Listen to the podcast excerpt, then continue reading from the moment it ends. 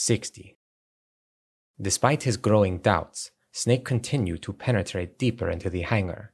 He had almost reached the cold interface when a call suddenly came in. Snake, can you hear me? It's Naomi. Naomi? Snake exclaimed in surprise. What are you.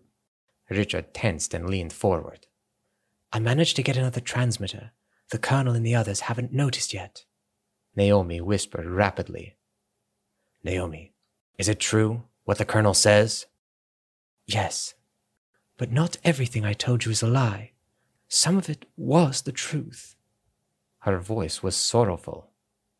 Who are you really? I I don't know. I don't know what my parents looked like even or what they were called. I bought the name I used, the whole identity with hard cash. Remember I told you why I was so fixated on genes? That was the truth.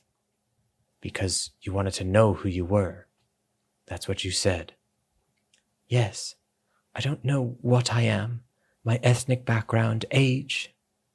Naomi,